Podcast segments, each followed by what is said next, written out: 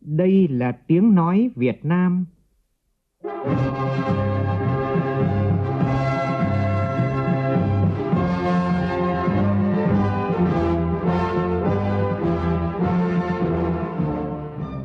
là tiếng nói Việt Nam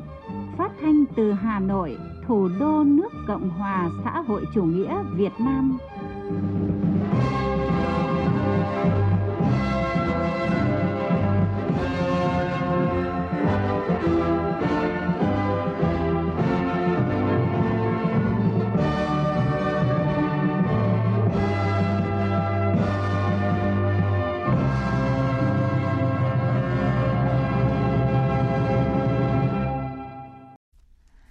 Kính chào quý vị và các bạn. Mời quý vị và các bạn nghe chương trình Thời sự chiều của Đài Tiếng Nói Việt Nam với những nội dung chính sau đây.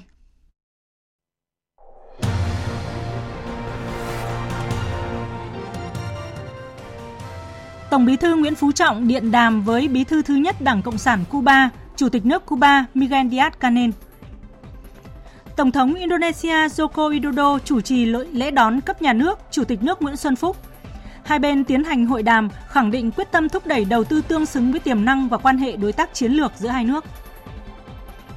Giữ nước từ lúc nước chưa nguy, tư tưởng chỉ đạo, quan điểm nhất quán và hành động xuyên suốt của toàn Đảng, toàn dân, toàn quân ta. Năm hai không hai hai, các hoạt động sản xuất, giao thương phục hồi bứt phá trở thành điểm tựa, động lực để cộng đồng doanh nghiệp bước sang giai đoạn phục hồi và phát triển sau hai năm điêu đứng vì dịch covid mười chín. Trong phần tin quốc tế, Hội đồng Bảo an Liên Hợp Quốc thông qua nghị quyết về Myanmar. Dư luận quốc tế về chuyến thăm Mỹ chớp nhoáng của Tổng thống Ukraine Volodymyr Zelensky.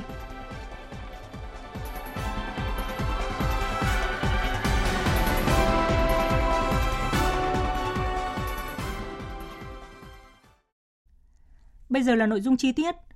Tối qua tại trụ sở Trung ương Đảng, Tổng bí thư Nguyễn Phú Trọng có cuộc điện đàm cấp cao với đồng chí Miguel Díaz-Canel, bí thư thứ nhất Đảng Cộng sản Cuba, Chủ tịch nước Cộng hòa Cuba. Tham gia cuộc điện đàm có đồng chí Võ Văn Thường, Ủy viên Bộ Chính trị, Thường trực Ban Bí thư và các đồng chí Ủy viên Bộ Chính trị, Ủy viên Trung ương Đảng, đứng đầu một số ban bộ ngành hai nước. Phóng viên Văn Hiếu đưa tin.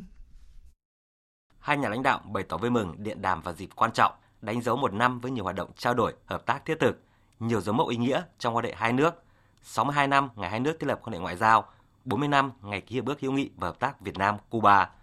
thể hiện sinh động tình đoàn kết thủy chung và mối quan hệ hữu nghị đặc biệt giữa hai đảng, hai nhà nước và nhân dân hai nước Việt Nam-Cuba.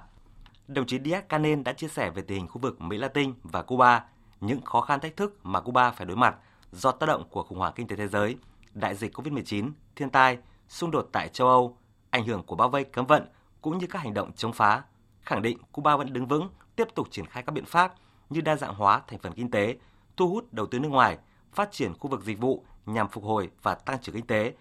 vượt qua khủng hoảng năng lượng, nỗ lực đảm bảo đời sống của người dân. Về công tác đảng, Cuba tiếp tục triển khai nghị quyết đội tám với ba nhiệm vụ chính là phát triển kinh tế, đoàn kết thúc đẩy hòa bình, bảo vệ nền tảng tư tưởng của đảng. Đồng chí cũng thông tin về kết quả kỳ họp thứ mười Quốc hội khóa chín, Hội nghị Trung ương năm và công tác chuẩn bị cho Hội nghị Toàn quốc lần thứ hai của Đảng Cộng sản Cuba, dự kiến tổ chức vào tháng mười năm tới. Khẳng định vai trò trung tâm của Đảng Cộng sản Cuba trong thảo luận các vấn đề quan trọng của đất nước và đề ra các biện pháp xử lý những khó khăn thách thức hiện nay. Bí thư thứ nhất Đảng Cộng sản Cuba, Chủ tịch nước Cuba đánh giá cao những thành tựu phát triển kinh tế xã hội của Việt Nam, bày tỏ tin tưởng chắc chắn rằng dưới sự lãnh đạo của Đảng Cộng sản Việt Nam, đứng đầu là Tổng bí thư Nguyễn Phú Trọng, Đảng, Nhà nước và nhân dân Việt Nam sẽ tiếp tục đạt được những thành tựu lớn hơn nữa trong việc thực hiện thắng lợi các mục tiêu đề ra. Tổng bí thư Nguyễn Phú Trọng chúc mừng những thành tựu của Cuba trong khắc phục khó khăn, ổn định tình hình, xây dựng đất nước tiến lên chủ nghĩa xã hội. Cho biết Việt Nam luôn quan tâm theo dõi, chia sẻ khó khăn mà Đảng, Nhà nước và nhân dân Cuba anh em phải đối mặt. Tin tưởng dưới sự lãnh đạo của Đảng Cộng sản Cuba, đứng đầu là đồng chí Díaz-Canel với tư tưởng của lãnh tụ Fidel Castro và Raúl Castro, nhân dân Cuba anh em sẽ vượt qua khó khăn, đạt được những thành tựu to lớn hơn nữa. Tổng bí thư Nguyễn Phú Trọng cũng thông tin những nét lớn về tình hình Việt Nam trong kiểm soát đại dịch covid mười chín, phục hồi phát triển kinh tế, triển khai thực hiện nghị quyết đại mười ba về kết quả các hội nghị trung ương, khẳng định Việt Nam tiếp tục thực hiện đường lối đối ngoại độc lập, tự chủ, đa dạng hóa, đa phương hóa quan hệ. Tổng bí thư Nguyễn Phú Trọng khẳng định Việt Nam đồng hành với sự nghiệp cách mạng chính nghĩa của nhân dân Cuba, luôn ghi nhớ câu nói bất hủ của lãnh tụ Fidel Castro, thể hiện tình cảm đặc biệt của Cuba dành cho Việt Nam. Vì Việt Nam, Cuba sẵn sàng hiến dâng cả máu của mình, tái khẳng định phản đối chính sách bao vây cấm vận chống Cuba. Hai nhà lãnh đạo bày tỏ vui mừng về những phát triển tích cực trong quan hệ hai đảng, hai nước, khẳng định quan hệ đoàn kết, hữu nghị đặc biệt, mẫu mực giữa hai đảng, hai nước do Chủ tịch Hồ Chí Minh và lãnh tụ Fidel dày công vun đắp, trao đổi những phương hướng nhằm tăng cường quan hệ song phương trong thời gian tới, nhất trí tăng cường hiểu biết, giúp đỡ lẫn nhau, duy trì trao đổi đoàn cấp cao và các cấp, tiếp tục trao đổi lý luận, kinh nghiệm, triển khai hiệu quả các thỏa thuận hợp tác trong các lĩnh vực có thế mạnh và nhu cầu như nông nghiệp, y tế,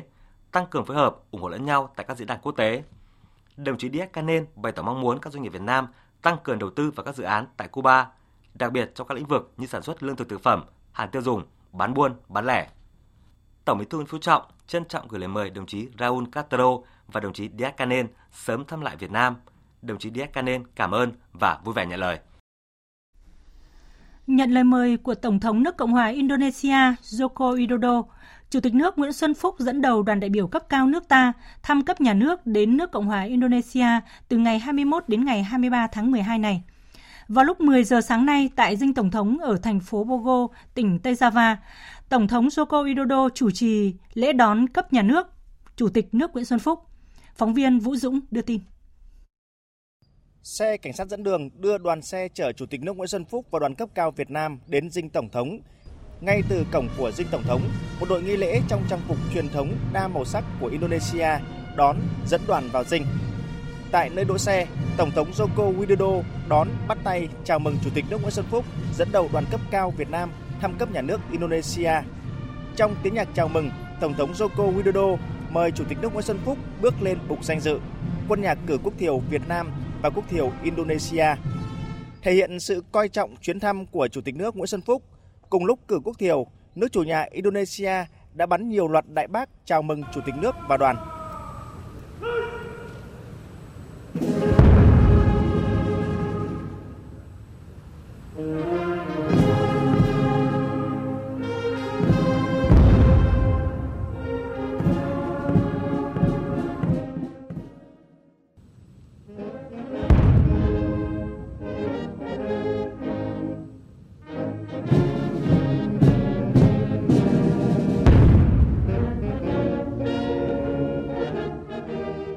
Sau quốc thiều, đội trưởng đội danh dự quân đội Indonesia mời Chủ tịch nước Nguyễn Xuân Phúc duyệt đội danh dự. Tiếp đó, Tổng thống Joko Widodo và Chủ tịch nước Nguyễn Xuân Phúc giới thiệu thành phần đoàn cấp cao hai nước dự lễ đón. Trước khi hội đàm, Chủ tịch nước Nguyễn Xuân Phúc đã trồng cây lưu niệm tại dinh Tổng thống. Tiếp đó, hai nhà lãnh đạo dẫn đầu đoàn cấp cao hai nước tiến hành hội đàm. Tại hội đàm, Tổng thống Joko Widodo nồng nhiệt chào mừng và đánh giá cao ý nghĩa quan trọng của chuyến thăm Indonesia của Chủ tịch nước Nguyễn Xuân Phúc ngay trước thềm kỷ niệm mười năm thiết lập quan hệ đối tác chiến lược Việt Nam-Indonesia, giúp tạo động lực mới, đưa hợp tác hai nước phát triển ngày càng sâu rộng và thực chất. Tổng thống Indonesia chúc mừng Việt Nam đã đạt được những thành tựu quan trọng trong kiểm soát dịch bệnh covid mười chín, duy trì tăng trưởng kinh tế cao, đảm bảo an sinh xã hội, đồng thời khẳng định Việt Nam là đối tác có tầm quan trọng chiến lược của Indonesia ở khu vực. Chủ tịch nước Nguyễn Xuân Phúc cảm ơn Indonesia đón tiếp đoàn trọng thị, thắm tình hữu nghị và trân trọng chuyển tới Tổng thống bạn lời thăm hỏi thân tình của các lãnh đạo cấp cao Việt Nam. Chủ tịch nước chúc mừng Indonesia đã phục hồi và phát triển mạnh mẽ sau đại dịch covid mười chín, hoàn thành tốt đẹp vai trò Chủ tịch G hai mươi năm hai không hai hai, có vị thế ngày càng cao trên trường quốc tế. Đồng thời nhấn mạnh Việt Nam luôn coi trọng quan hệ đối tác chiến lược với Indonesia, bày tỏ mong muốn hai nước cùng phấn đấu hiện thực hóa mục tiêu trở thành nước phát triển vào năm hai không bốn lăm, năm đánh dấu kỷ niệm một trăm năm lập quốc ở mỗi nước. Chủ tịch nước Nguyễn Xuân Phúc cũng trân trọng mời Tổng thống Indonesia thăm Việt Nam vào thời gian phù hợp.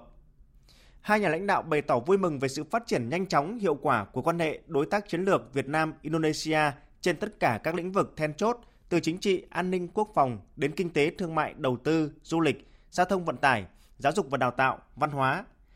Hai nhà lãnh đạo cũng nhất trí tăng cường hợp tác trên tất cả các lĩnh vực quan trọng khác như quốc phòng, an ninh, trong đó có phối hợp giải quyết các thách thức an ninh chung trên biển, đấu tranh phòng chống các loại tội phạm xuyên quốc gia, bảo đảm an ninh năng lượng, an ninh lương thực, thúc đẩy hợp tác giáo dục, đào tạo, du lịch, tăng cường kết nối, nâng tần suất các chuyến bay thương mại trực tiếp, đẩy mạnh giao lưu nhân dân và hợp tác giữa các địa phương hai nước, tiếp tục tăng cường tham vấn và phối hợp chặt chẽ tại các diễn đàn khu vực và quốc tế, coi trọng phát huy đoàn kết và vai trò trung tâm của a sê an. Việt Nam khẳng định ủng hộ Indonesia đảm nhiệm thành công vai trò Chủ tịch a sê an hai không hai ba và Indonesia nhất trí ủng hộ Việt Nam hoàn thành tốt vai trò thành viên Hội đồng Nhân quyền Liên Hợp Quốc nhiệm kỳ hai nghìn không trăm hai mươi ba đến hai nghìn không trăm hai mươi lăm. Hai nhà lãnh đạo tái khẳng định tầm quan trọng của hòa bình, ổn định, an toàn, an ninh và tự do hàng hải tại Biển Đông, cùng phối hợp duy trì đoàn kết và lập trường chung của a sê an trong vấn đề Biển Đông, thúc đẩy thực thi đê ô xê và phối hợp chặt chẽ trong đàm phán xê ô xê hiệu lực hiệu quả, phù hợp với luật pháp quốc tế và UNCLOS một chín tám hai. Chủ tịch nước Nguyễn Xuân Phúc hoan nghênh Indonesia tổ chức thành công hội thảo kỷ niệm bốn mươi năm Công ước Liên Hợp Quốc về luật biển. Kết thúc hội đàm, hai nhà lãnh đạo đã chứng kiến lễ ký kết và trao đổi một số văn kiện hợp tác gồm bản ghi nhớ về hợp tác phòng chống khủng bố, bản ghi nhớ về hợp tác phòng chống mua bán vận chuyển trái phép chất ma túy, chất hướng thần và tiền chất, bản ghi nhớ về hợp tác năng lượng và tài nguyên khoáng sản. Trước đó trong sáng nay, Chủ tịch nước Nguyễn Xuân Phúc và đoàn đại biểu cấp cao Việt Nam đã đến đặt vòng hoa tại đài tưởng niệm các anh hùng dân tộc Indonesia trong khuôn viên nghĩa trang anh hùng Kalibata, thủ đô Jakarta. Nằm ở phía nam thủ đô Jakarta, nghĩa trang Kalibata là nơi an nghỉ của bảy nghìn liệt sĩ trong cuộc chiến tranh giành độc lập của Indonesia. Đây cũng là nơi yên nghỉ của các anh hùng dân tộc, các nhà lãnh đạo và các văn nghệ sĩ nổi tiếng của Indonesia. Ngay sau hội đàm, Chủ tịch nước Nguyễn Xuân Phúc và Tổng thống Indonesia Joko Widodo gặp gỡ báo chí. Hai nhà lãnh đạo đều khẳng định đã có cuộc hội đàm rất thành công, nhất trí được nhiều nội dung hợp tác quan trọng, nâng tầm quan hệ đối tác chiến lược giữa hai nước. Nhóm phóng viên Vũ Dũng và Phạm Hà phản ánh. Chủ tịch nước Nguyễn Xuân Phúc và Tổng thống Joko Widodo đều khẳng định mối quan hệ đối tác chiến lược Việt Nam-Indonesia đã vượt qua nhiều thách thức và ngày càng tin cậy, hợp tác kinh tế ngày càng mạnh mẽ. Chủ tịch nước Nguyễn Xuân Phúc cho biết, với kim ngạch thương mại song vào năm hai nghìn không trăm hai mươi mốt đã về đích sớm hai năm và năm nay có thể đạt mười ba tỷ đô la Mỹ. Hai bên nhất trí sớm đưa kim ngạch thương mại song phương lên mười lăm tỷ đô la Mỹ. Năm tới, hai nước sẽ kỷ niệm mười năm đối tác chiến lược, mở ra trang mới trong hợp tác hai nước. Việt Nam và Indonesia sẽ kỷ niệm mười năm đối tác chiến lược vào năm hai không hai ba, mở ra trang hợp tác mới. Hai bên đã nhất trí về một số định hướng rất lớn sau đây. Thứ nhất là tăng cường trao đổi các chuyến thăm cấp cao và các cấp, triển khai hiệu quả các cơ chế hợp tác, ủy ban hỗn hợp về hợp tác song phương. Thứ hai là thực hiện hiệu quả các thỏa thuận hợp tác đã ký kết, xây dựng chương trình hành động, triển khai quan hệ đối tác chiến lược hai nghìn không trăm hai mươi bốn đến hai nghìn không trăm hai mươi tám một cách đầy đủ, toàn diện và cụ thể. Thứ ba là phấn đấu kim ngạch thương mại tăng vững chắc, đạt mục tiêu trên mười lăm tỷ đô la và cao hơn vào trước năm hai nghìn không trăm hai mươi tám. Theo hướng cân bằng và bền vững hơn, đồng thời tạo thuận lợi cho doanh nghiệp hai nước đa dạng hóa các lĩnh vực đầu tư và phát triển kinh tế số, chuyển đổi số, kinh tế xanh, năng lượng tái tạo, du lịch, dịch vụ và tăng cường các chuyến bay. Thứ tư là tăng cường hợp tác về quốc phòng, an ninh, hợp tác biển, tăng cường kết nối giao lưu nhân dân giữa các địa phương và các doanh nghiệp. Tổng thống Indonesia Joko Widodo cho biết đã thống nhất với Chủ tịch nước Nguyễn Xuân Phúc việc nâng kim ngạch thương mại song phương đạt mười lăm tỷ đô la Mỹ vào năm hai nghìn không trăm hai mươi tám, đồng thời đề nghị Việt Nam tạo thuận lợi cho hàng hóa của Indonesia xuất khẩu vào Việt Nam, nhất là hàng nông sản. Tổng thống Indonesia cũng thống nhất với Chủ tịch nước Nguyễn Xuân Phúc thúc đẩy hợp tác đầu tư hai nước.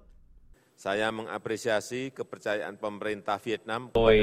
đánh giá cao lòng tin, sự tin cậy của chính phủ Việt Nam đối với các doanh nghiệp của Indonesia đầu tư trong nhiều lĩnh vực, từ công nghệ tới hạ tầng. Chuyến nay, Indonesia đã đầu tư tổng cộng sáu trăm triệu đô la tại Việt Nam trong một trăm lẻ một dự án. Tôi đánh giá cao đoàn kết của chính phủ Việt Nam để giải quyết một số vấn đề mà các nhà đầu tư của Indonesia gặp phải, và điều này sẽ góp phần thúc đẩy các hoạt đầu tư mới tương lai. Thứ ba, tăng cường hợp tác trong lĩnh vực năng lượng sạch và năng lượng tái tạo. Hợp tác này rất quan trọng và tôi hoan nghênh việc ký kết hợp tác về hợp tác trong năng lượng và khoáng sản. Điều này sẽ giúp thúc đẩy phát triển điện mặt trời, công nghệ hydro và mạng lưới điện thông minh. Tổng thống Joko Widodo cũng cho biết hai bên nhất trí thúc đẩy hợp tác du lịch, phấn đấu quay trở về mức như chưa có dịch, đồng thời thúc đẩy các hãng hàng không hai nước hoàn tất các kế hoạch mở đường bay mới giữa Đà Nẵng và Java và tăng cường các chuyến bay giữa thành phố Hồ Chí Minh và Jakarta. Về vấn đề quốc tế và khu vực, Chủ tịch nước Nguyễn Xuân Phúc và Tổng thống Joko Widodo cho biết Việt Nam và Indonesia nhất trí phối hợp thúc đẩy một a sê an đoàn kết tự cường và phát huy vai trò trung tâm duy trì lập trường chung của a sê an về Biển Đông, đảm bảo hòa bình, an toàn, an ninh, tự do hàng hải và hàng không trên cơ sở tuân thủ luật pháp quốc tế và UNCLOS một nghìn chín trăm tám mươi hai. Hai nhà lãnh đạo cũng cho biết đã thảo luận về những ưu tiên của Indonesia trong năm Chủ tịch a sê an hai nghìn không trăm hai mươi ba. Chủ tịch nước Nguyễn Xuân Phúc chúc mừng Indonesia hoàn thành xuất sắc vai trò Chủ tịch G hai mươi hai nghìn không trăm hai mươi hai và cam kết ủng hộ mạnh mẽ Indonesia đảm nhận thành công vai trò Chủ tịch a sê an năm hai nghìn không trăm hai mươi ba với chủ đề a sê an tầm vóc, tâm điểm của sự phát triển. Tiếp đó, vào trưa nay, Tổng thống Joko Widodo đã chủ trì tiệc chiêu đãi cấp nhà nước với Chủ tịch nước Nguyễn Xuân Phúc. Chương trình thời sự chiều nay sẽ tiếp tục với các sự kiện quan trọng trong nước. Trước thời điểm chỉ còn chín ngày nữa, tức là ngày mùng một tháng một năm hai nghìn không trăm hai mươi ba, thời điểm mà sổ hộ khẩu giấy hết hiệu lực, sáng nay tại nhà Quốc hội, Ủy ban Pháp luật của Quốc hội đã tổ chức phiên giải trình việc thực hiện yêu cầu của Luật Cư trú về hạn chế xuất trình giấy tờ, tài liệu xác nhận về cư trú và sử dụng thông tin về nơi cư trú là điều kiện để thực hiện thủ tục hành chính, trọng tâm trong lĩnh vực hộ tịch đất đai. Phóng viên Lại Hoa phản ánh. Nêu thực tế khi chất lượng dữ liệu, công tác số hóa dữ liệu còn khó khăn, nhất là cơ sở dữ liệu chuyên ngành chưa được xây dựng đồng bộ hoàn thiện. Bên cạnh đó, cơ sở hạ tầng công nghệ thông tin, công tác đảm bảo an ninh, an toàn, tránh lộ lọt, thất thoát dữ liệu của người dân chưa đáp ứng được yêu cầu và việc cấp căn cước công dân chưa hoàn thành. Đại biểu Nguyễn Văn Hiển, Viện trưởng Viện Nghiên cứu Lập pháp của Quốc hội cho rằng phải xác định rằng là bỏ hộ khẩu này không chỉ là một thủ tục hành chính, mà nó phải xác định là với tư cách vẫn bảo đảm được cái tư cách của một chủ thể trong quan hệ pháp luật để người ta thực hiện cái quyền này tốt hơn. Trên thực tế thì người dân người ta không muốn nộp lại cái sổ hộ khẩu, đấy là cái lý do như vậy. Và cái vướng mắc nó chính là cái là là chúng ta chưa làm cho người dân yên tâm rằng là bỏ cái sổ hộ khẩu này thì cái việc thay thế số định danh cá nhân này nó sẽ giải quyết được tất cả các cái quan hệ mà người dân mong muốn. Giải trình tại phiên họp, Thứ trưởng Bộ Tư pháp Nguyễn Khánh Ngọc cho biết. Dữ liệu hộ tịch cũng như là dân cư và tất cả dữ liệu bây giờ là dữ liệu của nhà nước, không của bất kỳ ai cả. Kết nối chia sẻ theo quy định chung, quản lý theo quy định chung. Cán bộ thì có quyền truy cập, họ có tài khoản, tác nghiệp trên cái phần mềm chung thôi. Còn cái đúng là trang thiết bị của cán bộ tư pháp hộ tịch yếu, thậm chí là rất yếu. Tôi thừa nhận cái này. Thông tin thêm về vấn đề này, Trung tướng Nguyễn Duy Ngọc, Thứ trưởng Bộ Công an cho biết, vẫn còn một số bộ ngành địa phương chưa kết nối cơ sở dữ liệu là một thách thức khi mà thời hạn bỏ sổ hộ khẩu bằng giấy mùng một tháng một năm hai nghìn không trăm hai mươi ba đang rất gần. Mặc dù vậy, Bộ Công an vẫn đang từng bước tiếp tục hoàn thiện các tiện ích phục vụ người dân. Chúng tôi khẳng định thiết bị để phục vụ cho công an cấp xã, trang bị kiến thức, bố trí nguồn nhân lực cho công an cấp xã hiện nay về cơ bản đáp ứng. Kết luận phiên giải trình, Chủ nhiệm Ủy ban Pháp luật Hoàng Thanh Tùng đề nghị Chính phủ hoàn thiện cơ sở dữ liệu dân cư quốc gia, bám sát tiêu chí đã đề ra, tăng cường xây dựng cơ sở dữ liệu, sớm liên kết với cơ sở dữ liệu quốc gia về dân cư và tuyên truyền phổ biến cho người dân sử dụng thông tin công dân thay thế khi thực hiện các giao dịch dân sự, thủ tục hành chính. Sáng nay tại Hà Nội, Tòa án Nhân dân tối cao tổng kết công tác năm hai nghìn không trăm hai mươi hai và triển khai nhiệm vụ năm hai nghìn không trăm hai mươi ba. Hội nghị được tổ chức trực tuyến với tám trăm điểm cầu ở các tòa án nhân dân cấp tỉnh, cấp huyện và tòa án quân sự cấp quân khu, cấp khu vực trong toàn hệ thống. Phát biểu tại hội nghị, ông Nguyễn Hòa Bình, Ủy viên Bộ Chính trị, Bí thư Trung ương Đảng, Chánh án Tòa án Nhân dân tối cao khẳng định xét xử các vụ án tham nhũng tiêu cực là một kết quả nổi bật trong các hoạt động của ngành tòa án năm nay. Phóng viên Đình Hiếu thông tin. Năm hai nghìn không trăm hai mươi hai, mặc dù số lượng các loại vụ việc mà tòa án phải thụ lý giải quyết tăng gần sáu phần trăm so với năm trước, với tính chất đa dạng phức tạp và phải triển khai thực hiện nhiệm vụ trong bối cảnh chịu tác động sâu sắc của đại dịch covid mười chín, nhưng Ban Cán sự Đảng, lãnh đạo Tòa án Nhân dân tối cao đã kịp thời ban hành các nghị quyết chỉ thị với nhiều chủ trương giải pháp đột phá nên đã hoàn thành xuất sắc nhiệm vụ Quốc hội giao và đạt được nhiều kết quả nổi bật. Trong đó, số lượng, chất lượng, hiệu quả giải quyết xét xử các loại vụ việc tiếp tục nâng lên, đạt và vượt các chỉ tiêu yêu cầu đề ra. Các tòa án đã thụ lý hơn chín mươi ba nghìn bốn trăm năm mươi vụ với một trăm bảy mươi tám nghìn tám trăm ba mươi bị cáo, đã giải quyết xét xử được hơn chín mươi mốt nghìn vụ với hơn một trăm bảy mươi mốt nghìn bị cáo, vượt bảy phẩy bảy mươi mốt phần trăm so với chỉ tiêu tòa án đề ra.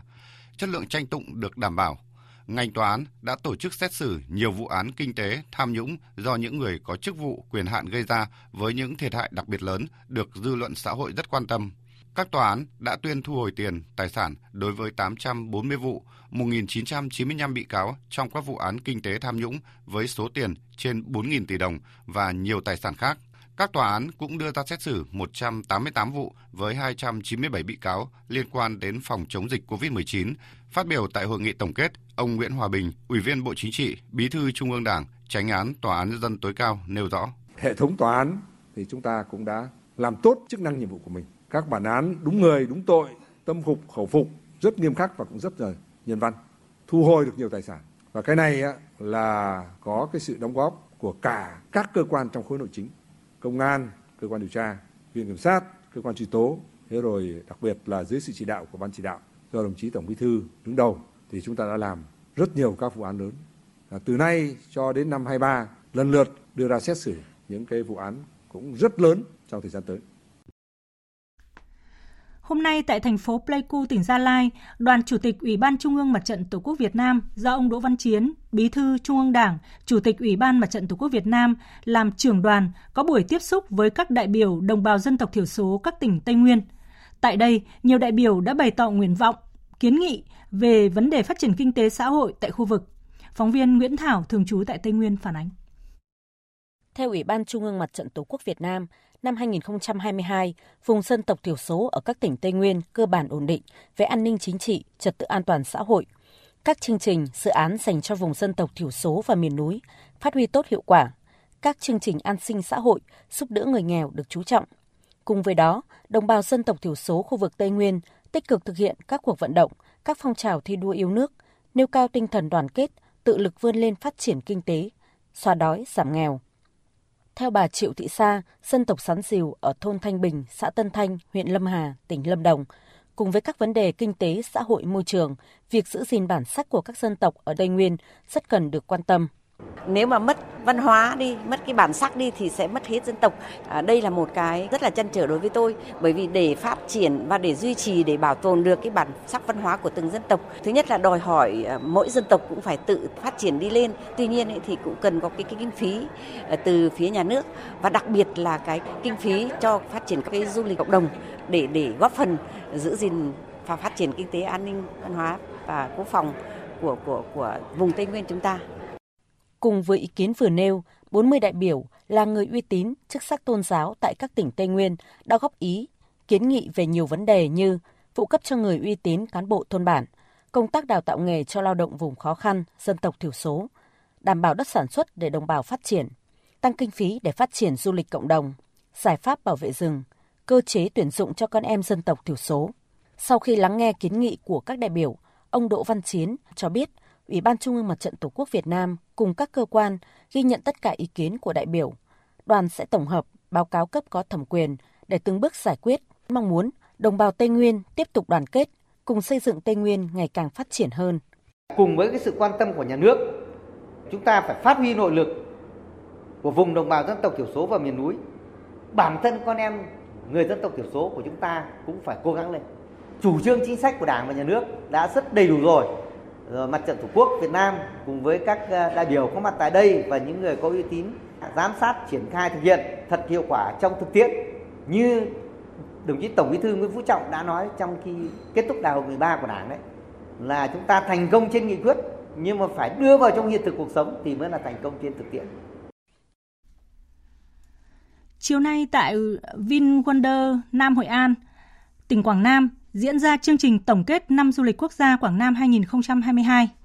Và tối nay tại đây sẽ diễn ra lễ bế mạc sự kiện này. Phóng viên Long Phi tại miền Trung đưa tin. Năm du lịch quốc gia hai nghìn không trăm hai mươi hai đã có hơn hai trăm mười sự kiện văn hóa du lịch diễn ra trên khắp cả nước. Trong đó riêng tỉnh Quảng Nam tổ chức bảy mươi ba sự kiện góp phần lan tỏa vai trò hiệu quả của du lịch đối với nền kinh tế quốc gia. Mặc dù khách du lịch quốc tế đến Việt Nam chưa đạt như kỳ vọng, nhưng năm hai nghìn không trăm hai mươi hai, Việt Nam đã đón ba phẩy năm triệu lượt khách. Tổng số khách du lịch nội địa ước đạt trên một trăm lẻ một phẩy ba triệu lượt. Tổng thu du lịch ước đạt bốn trăm chín mươi lăm nghìn tỷ đồng. Năm du lịch quốc gia hai nghìn không trăm hai mươi hai đã góp phần phục hồi ngành du lịch Quảng Nam sau ảnh hưởng nặng nề bởi đại dịch cô vít mười chín.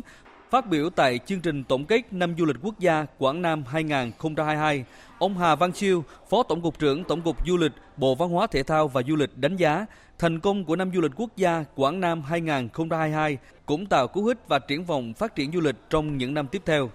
Với cái hiệu ứng lan tỏa, năm du lịch quốc gia hai không hai hai đã góp phần nâng cao nhận thức về vai trò trong phát triển kinh tế xã hội của ngành du lịch, trong nhận thức của các cấp các ngành và đặc biệt là nhân dân địa phương.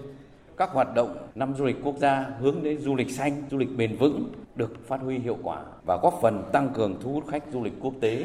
đến Việt Nam.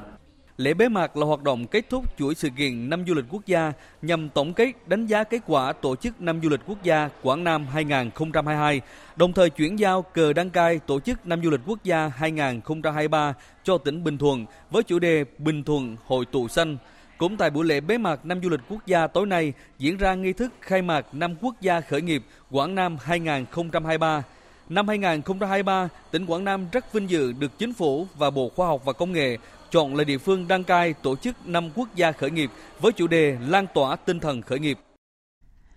Thưa quý vị và các bạn, năm hai không hai hai, dưới sự điều hành linh hoạt, hiệu quả trong công tác phòng chống dịch của Đảng và Nhà nước, Chính phủ,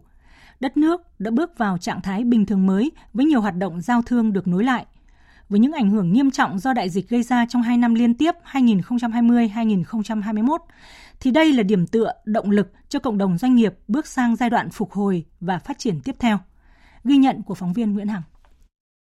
Du lịch là lĩnh vực bị tác động nặng nề nhất do ảnh hưởng dịch covid mười chín. Trong hai năm hai không hai không, năm hai không hai mốt, các hoạt động của ngành công nghiệp không khói gần như phải mùa đông. Ngừng hoạt động đón khách quốc tế, trừ hoạt động du lịch trong nước, nhưng bối cảnh bị ảnh hưởng bởi các đợt giãn cách xã hội, nhiều doanh nghiệp du lịch điêu đứng, không còn tiềm lực kinh tế để chống chịu, dẫn đến phá sản.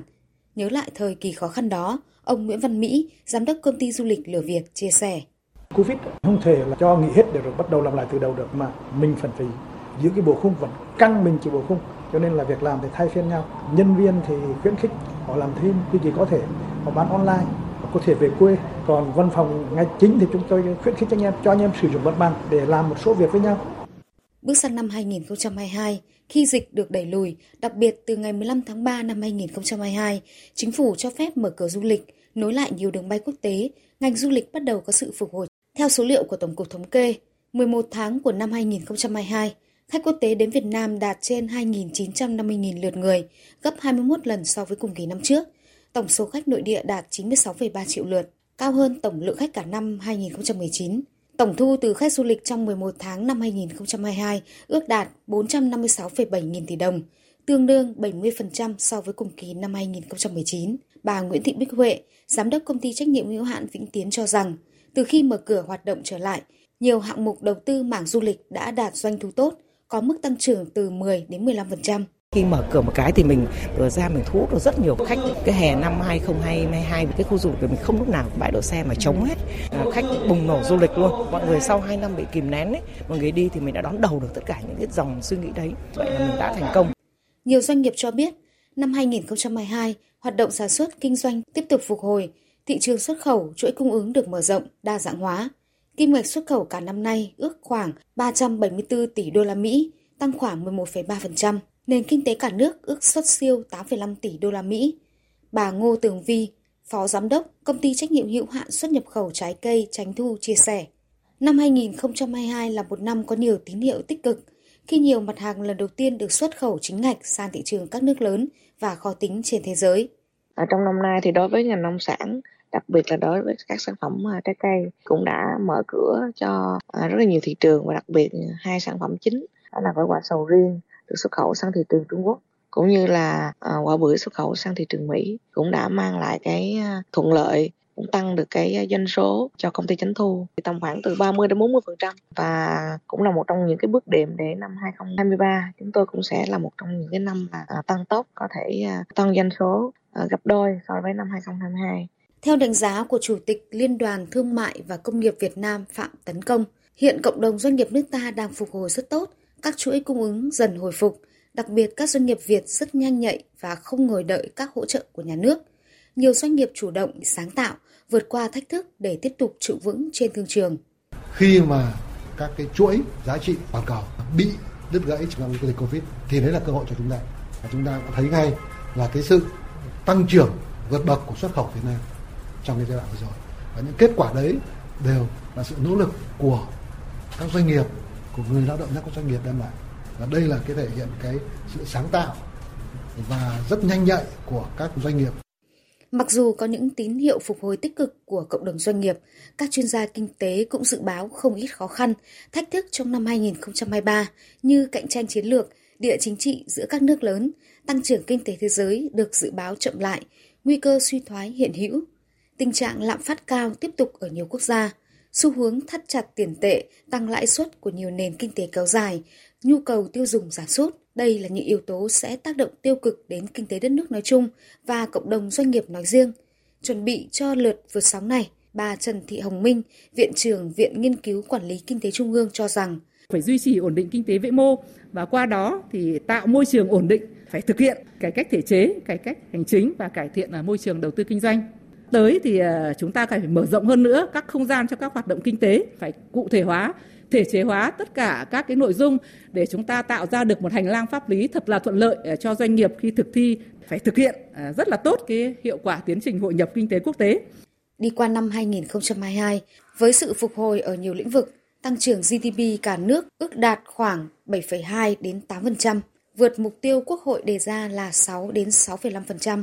Đó là kết quả từ sự điều hành linh hoạt, chủ động của Đảng, Nhà nước, Chính phủ, quyết liệt triển khai thực hiện chương trình phục hồi và phát triển kinh tế xã hội, sự đóng góp không nhỏ của lực lượng doanh nghiệp, doanh nhân. Đây sẽ là những tiền đề quan trọng tạo đà cho sức bật trong năm hai không hai ba, với kỳ vọng có nhiều tín hiệu khởi sắc hơn nữa, góp phần vào sự phát triển chung của đất nước trong giai đoạn tiếp theo. Quý vị và các bạn đang nghe chương trình Thời sự chiều của Đài Tiếng Nói Việt Nam. Thưa quý vị và các bạn, trong công cuộc xây dựng bảo vệ Tổ quốc ngày nay, với nhiều nguy cơ và thách thức, việc xây dựng khu vực phòng thủ, thế trận quốc phòng toàn dân luôn được Đảng, Nhà nước, Quân ủy Trung ương, Bộ Quốc phòng chú trọng. Nhân kỷ niệm bảy mươi tám năm ngày thành lập Quân đội Nhân dân Việt Nam hai mươi hai tháng mười hai năm một nghìn chín trăm bốn mươi tư và ba mươi ba năm ngày Hội Quốc phòng toàn dân hai mươi hai tháng mười hai năm một nghìn chín trăm tám mươi chín. Mời quý vị và các bạn nghe bài viết của phóng viên Nguyên Nhung với nhan đề Giữ nước từ lúc nước chưa nguy, một tầm nhìn xa trông rộng. Nhiều năm nay, việc diễn tập khu vực phòng thủ được triển khai sâu rộng thiết thực ở các quận huyện tại tất cả các tỉnh, thành phố trong cả nước. Đây là cuộc thực binh quan trọng để lãnh đạo các địa phương, đơn vị rút kinh nghiệm trong phối hợp, hiệp đồng và nhất là hoàn thiện xây dựng thế trận phòng thủ, để mỗi địa phương đều sẵn sàng các phương án đáp ứng khi có tình huống xảy ra. Ông Nguyễn Hữu Nghĩa, Ủy viên Trung ương Đảng, Bí thư Tỉnh ủy Hưng Yên cho rằng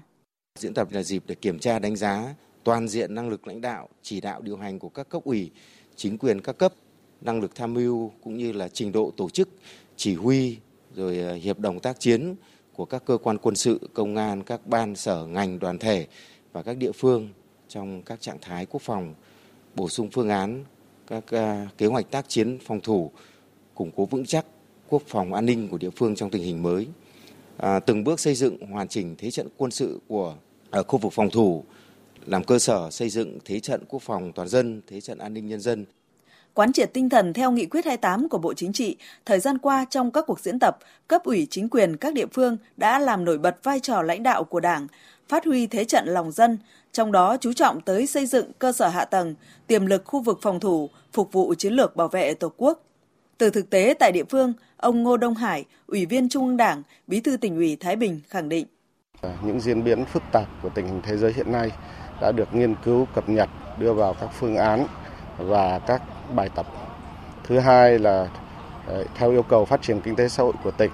những vấn đề đặt ra trong việc kết hợp kinh tế với quốc phòng, quốc phòng với kinh tế cũng đã được nghiên cứu đầy đủ để bổ sung vào các kế hoạch, các phương án và đặc biệt là xây dựng các kế hoạch vừa đảm bảo chiến đấu, vừa đảm bảo duy trì phát triển kinh tế. Cùng với đẩy mạnh công tác diễn tập, xây dựng lực lượng dân quân tự vệ địa phương là một trong những chủ trương chiến lược của Đảng, Nhà nước trong xây dựng khu vực phòng thủ. Nghị quyết Đại hội Đảng toàn quốc lần thứ mười ba đã xác định lực lượng dân quân tự vệ phải được tiếp tục xây dựng vững mạnh, rộng khắp, có trọng tâm trọng điểm, coi trọng chất lượng chính trị. Thiếu tướng Phạm Quang Ngân, Cục trưởng Cục Dân quân tự vệ, Bộ Tổng tham mưu cho biết. Hiện nay, Bộ Quốc phòng chỉ đạo theo cái hướng ở thôn, bản, khu phố thì phải tổ chức xây dựng lực lượng dân quân tự vệ tại chỗ. Ở cấp xã, cơ quan tổ chức có lực lượng thì phải tổ chức xây dựng cái lực lượng dân quân tự vệ cơ động. Ở cấp huyện, cấp tỉnh ấy, thì phải tổ chức xây dựng lực lượng dân quân tự vệ cơ động ở từng địa bàn theo phương án tác chiến của khu vực phòng thủ. Đối với địa bàn trọng điểm về quốc phòng, vùng biên giới, biển, đảo ấy, thì phải xây dựng lực lượng dân quân thường trực. Đồng thời ấy, chỉ đạo tổ chức xây dựng điểm một số mô hình đơn vị dân quân tự vệ để đáp ứng với yêu cầu nhiệm vụ trong tình hình mới hiện nay. Nêu cao tinh thần cảnh giác, bảo vệ Tổ quốc từ sớm, từ xa, giữ nước từ khi nước chưa nguy là tư tưởng chỉ đạo, quan điểm nhất quán và hành động xuyên suốt của toàn Đảng, toàn dân, toàn quân ta, là kế sách lớn, chiến lược tổng thể giữ nước ngày nay. Trong đó, xây dựng khu vực phòng thủ làm cơ sở xây dựng thế trận quốc phòng toàn dân, an ninh nhân dân là một trong những nội dung luôn được quan tâm thực hiện.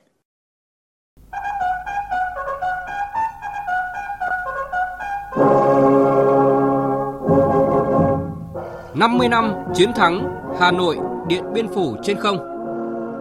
năm mươi năm chiến thắng Hà Nội, Điện Biên Phủ trên không. Thưa quý vị, ngày hai mươi hai tháng mười hai năm một nghìn chín trăm bảy mươi hai, ban ngày, địch sử dụng năm mươi sáu lần máy bay chiến thuật đánh phá các mục tiêu xung quanh Hà Nội. Ban đêm, địch sử dụng hai mươi tư lần máy bay B năm mươi hai và ba mươi máy bay chiến thuật hộ tống cùng chín máy bay F một trăm mười một đánh phá các mục tiêu tại Hà Nội, Hải Phòng, Bắc Ninh. Các lực lượng vũ trang và nhân dân ta đã chiến đấu anh dũng, kiên cường, bắn rơi sáu máy bay, trong đó bắn rơi tại chỗ ba máy bay B năm mươi hai, một máy bay F một trăm mười một, một máy bay F bốn.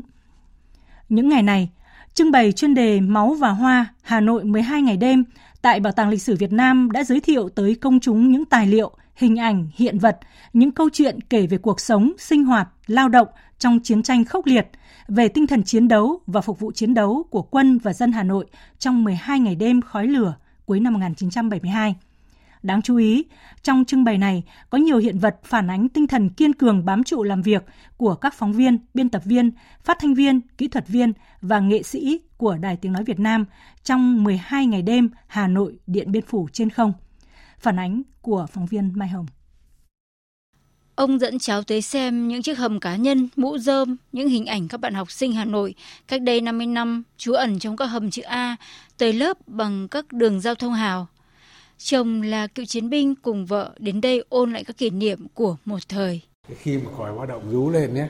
thì là lập tức tất cả mọi người điên đường đều chui xuống cái hố này đậy nắp lại để tránh máy bay ném bom. Thấy chưa? Thành phố Hà Nội xưa rất nhiều hố hố trên này. Đấy. Ông thì xưa là đi làm cái thứ hố này rất nhiều. Còn tôi thì mãi năm bảy mươi bảy tôi mới ra miền Bắc,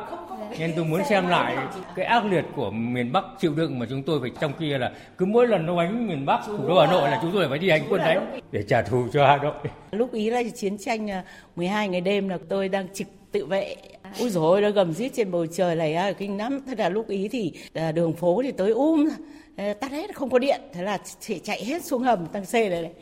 Nhưng cũng có người đến đây dừng thật lâu trước mỗi hiện vật, hình ảnh. Nhưng khi chúng tôi hỏi chuyện thì nghẹn giọng không nói lên lời bởi quá xúc động. Phòng trưng bày Máu và Hoa Hà Nội mười hai ngày đêm có một số hiện vật phản ánh sinh động tinh thần kiên cường bám trụ, làm việc, phản ánh kịp thời diễn biến của cuộc chiến đấu tới nhân dân cả nước, của các phóng viên, biên tập viên, phát thanh viên, kỹ thuật viên và nghệ sĩ của Đài Tiếng Nói Việt Nam trong mười hai ngày đêm Hà Nội Điện Biên Phủ trên không. Trong phần trưng bày này thì bảo tàng có giới thiệu một số hình ảnh và tài liệu hiện vật khi mà đế quốc Mỹ ném bom Đài Tiếng Nói Việt Nam. mười hai ngày đêm cuối tháng mười hai năm một nghìn chín trăm bảy mươi hai thì Đài Tiếng Nói Việt Nam cũng là một trong những mục tiêu ném bom bắn phá hàng đầu của đế quốc Mỹ. Nhưng mà Đài Tiếng Nói Việt Nam thì đã luôn đã có sự chuẩn bị rất nhiều phương án dự phòng từ trước, từ những năm một nghìn chín trăm sáu mươi tư, sáu mươi lăm cho đến năm một nghìn chín trăm sáu mươi sáu. Và đến tháng mười hai năm một nghìn chín trăm bảy mươi hai thì đã có đến tám phương án dự phòng. À, dưới làn mưa bom bão đạn của kẻ thù thì các phát thanh viên, biên tập viên, phóng viên, kỹ thuật viên, à, thậm chí là các nghệ sĩ thì vẫn luôn túc trực để làm việc. Ở phần trưng bày này, bảo tàng có giới thiệu hình ảnh hai phát thanh viên của Đài Tiếng Nói Việt Nam vẫn đang đưa tin dưới làn mưa bom bão đạn của kẻ thù. Trong phần trưng bày tiếp theo, bảo tàng có giới thiệu một số hiện vật rất đặc biệt, đó chính là chiếc micro của Đài Phát thanh Tiếng Nói Việt Nam. Đây là chiếc micro mà sau khi Đài Phát thanh bị ném bom thì đài chỉ ngừng chín phút phát sóng thì phát thanh viên tiếp tục đọc bản tin rõng rạc dưới làn mưa bom bão đạn. Bên cạnh đây là bản nhạc Hà Nội Điện Biên Phủ do nhạc sĩ Phạm Tuyên sáng tác. Ông sáng tác bản nhạc này chỉ trong một đêm ngày hai mươi bảy tháng mười hai dưới căn hầm trú bom của Đài Tiếng Nói Việt Nam. Rất nhiều khách tham quan đã bày tỏ sự xúc động trước những tư liệu, hình ảnh hiện vật, những câu chuyện được kể ở đây để công chúng, đặc biệt là thế hệ trẻ, hiểu thêm về cuộc sống, cuộc chiến đấu của người Hà Nội trong những ngày tháng khói lửa. Một Hà Nội kiên cường, lạc quan, tin tưởng vào thắng lợi cuối cùng của cuộc chiến tranh chính nghĩa.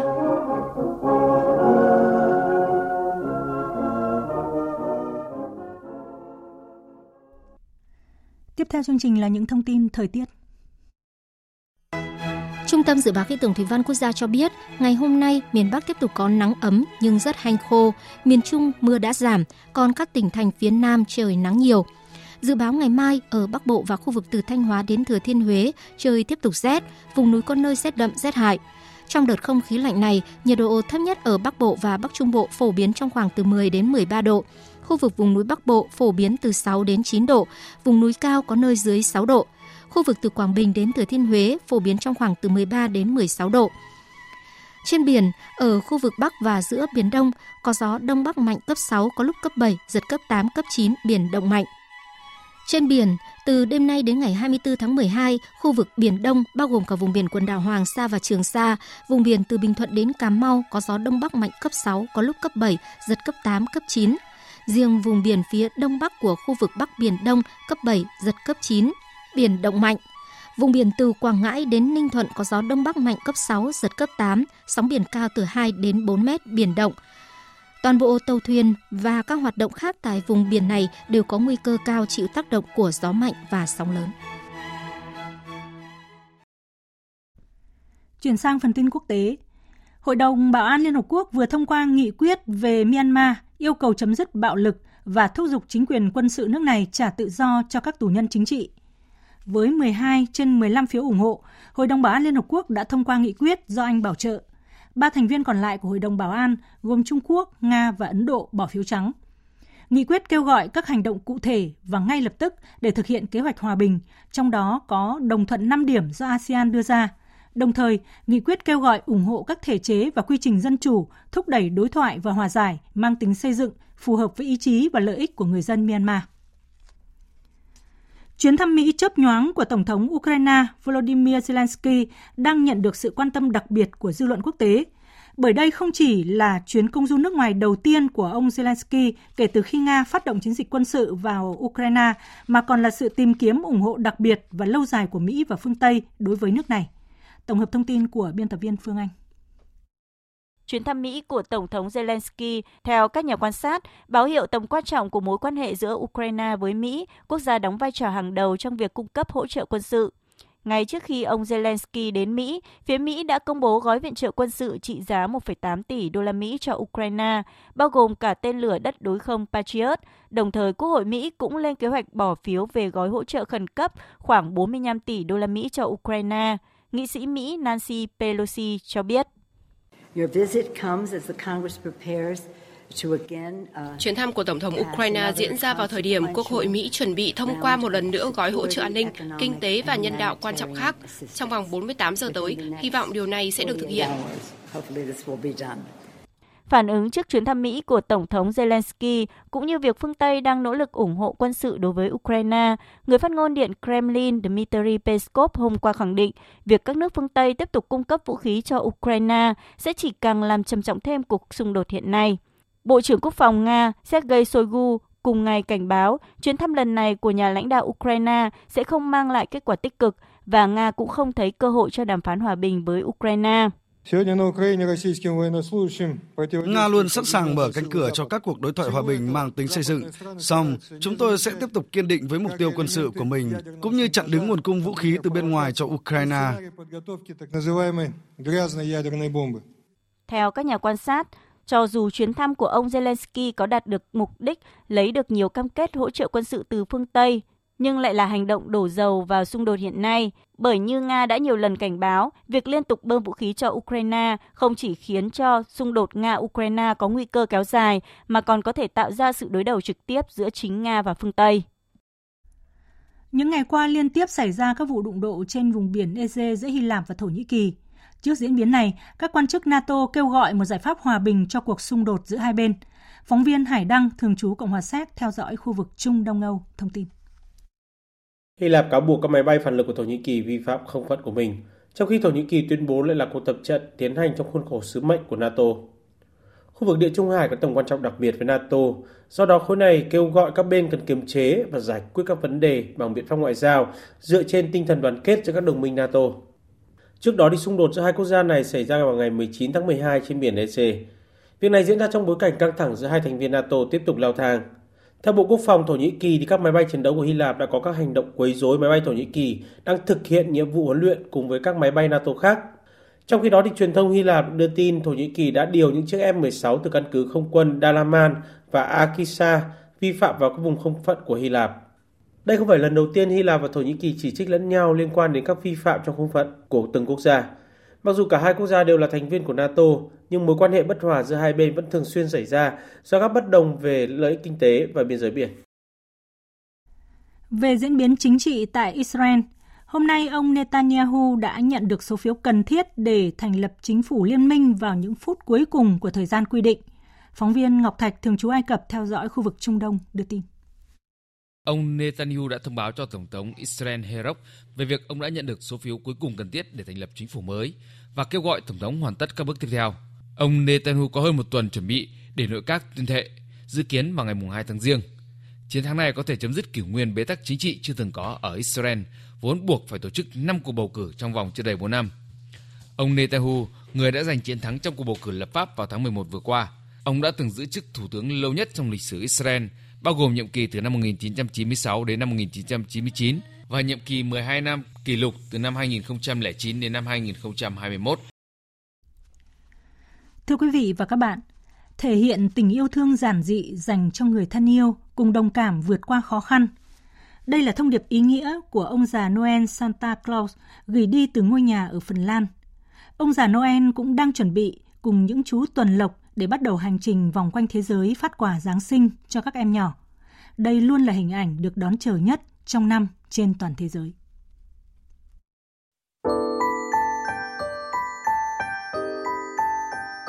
Chỉ còn chưa đầy ba ngày nữa sẽ tới Giáng sinh. Lúc này tại thị trấn Rovaniemi, ngôi nhà của ông già Noel trên vòng Bắc Cực đã đầy ắp những lá thư của các em nhỏ trên khắp thế giới. Ghi tên những món quà hay đơn giản chỉ là một vài thông điệp yêu thương nhân dịp Giáng sinh. Ngồi bên lò sưởi bập bùng ánh lửa ấm áp, mặc trang phục đỏ quen thuộc, đọc từng bức thư của mình, ông già Noel cho biết mọi người từ khắp nơi trên thế giới đều hy vọng Giáng sinh sẽ mang lại hòa bình và hạnh phúc. Trong một thông điệp đặc biệt và giàu ý nghĩa gửi tới người dân trên khắp thế giới, ông cho biết: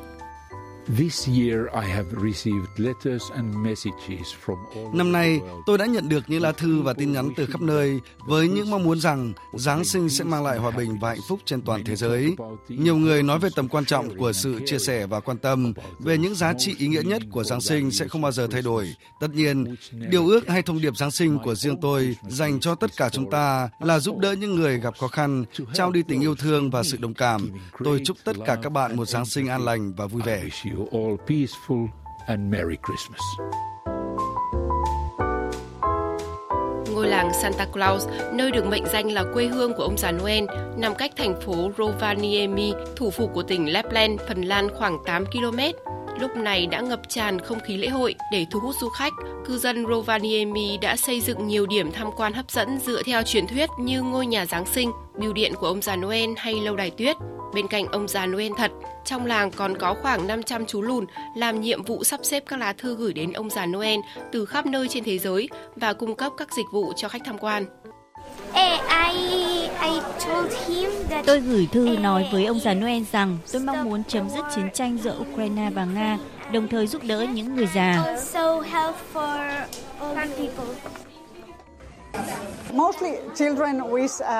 Hầu hết trẻ em đều ước tình yêu và hòa bình cho mọi người, nhưng đặc biệt là cho gia đình của chúng. Chúng cũng ước một số điều nhỏ nhặt cho bản thân và cả bạn bè.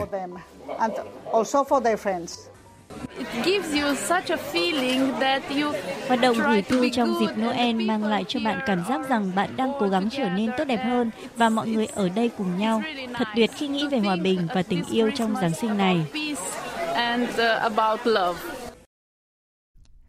Phần tiếp theo của chương trình là trang tin thể thao.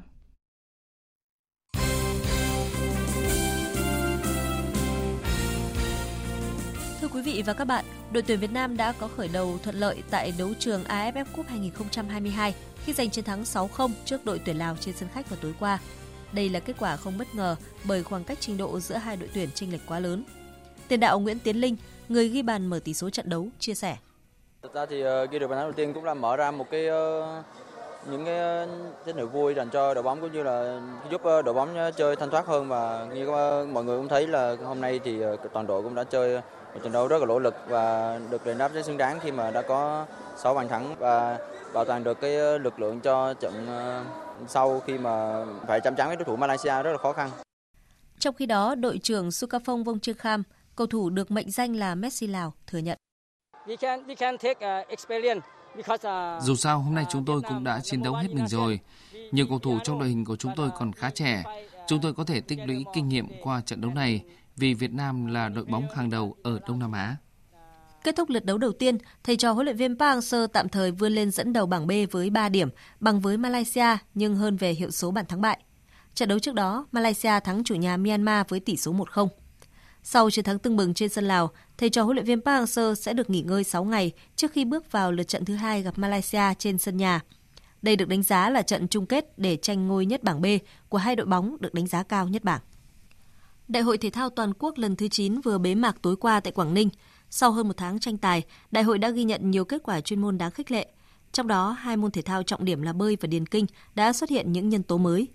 Vận động viên Nguyễn Thúy Hiền của đội tuyển bơi quân đội dù mới mười ba tuổi nhưng đã đóng góp tới bốn huy chương vàng. Vận động viên mười bảy tuổi Hồ Nguyễn Duy Khoa bất ngờ vượt qua nhà vô địch SEA Games Nguyễn Huy Hoàng để giành huy chương vàng cự ly hai trăm mét bướm nam. Huấn luyện viên Nguyễn Ngọc Nhất của đội bơi quân đội đánh giá.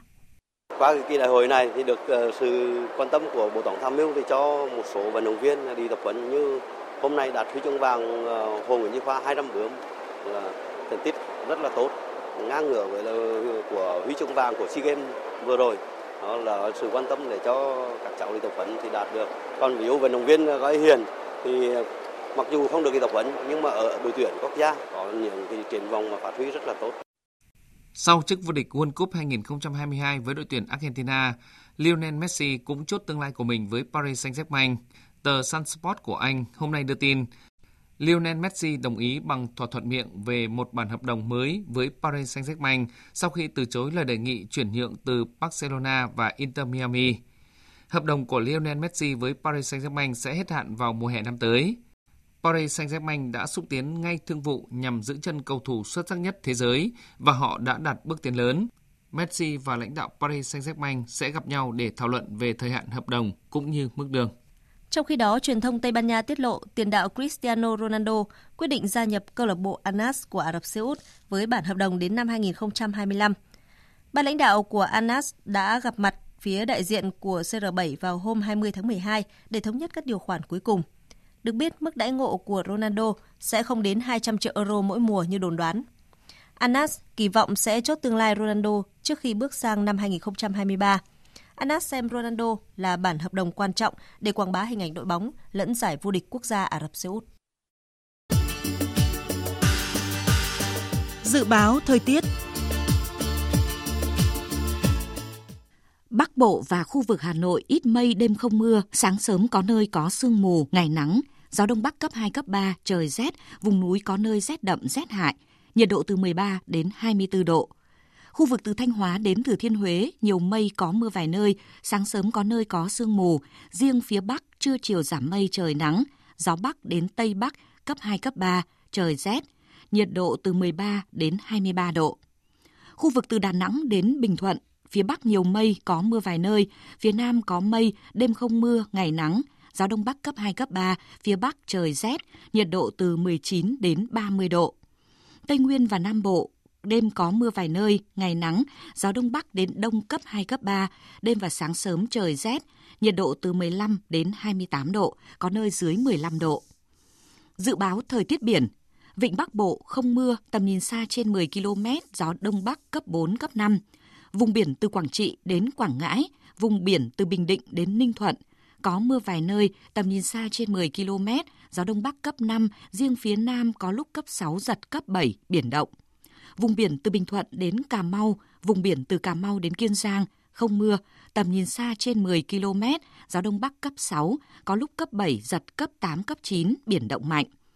Khu vực Bắc Biển Đông và khu vực quần đảo Hoàng Sa thuộc thành phố Đà Nẵng, không mưa, tầm nhìn xa trên mười ki lô mét, gió Đông Bắc cấp sáu, có lúc cấp bảy, giật cấp tám, cấp chín, biển động mạnh. Khu vực giữa Biển Đông có mưa rào vài nơi, tầm nhìn xa trên mười ki lô mét, gió Đông Bắc cấp sáu, có lúc cấp bảy, giật cấp tám, cấp chín, biển động mạnh. Khu vực Nam Biển Đông, khu vực quần đảo Trường Sa thuộc tỉnh Khánh Hòa, có mưa rào và dông rải rác. Trong mưa dông có khả năng xảy ra lốc xoáy. Tầm nhìn xa trên mười ki lô mét, giảm xuống bốn đến mười ki lô mét trong mưa. Gió Đông Bắc cấp sáu, có lúc cấp bảy, giật cấp tám, cấp chín, biển động mạnh. Vịnh Thái Lan không mưa, tầm nhìn xa trên mười ki lô mét, gió Đông Bắc cấp ba, cấp bốn.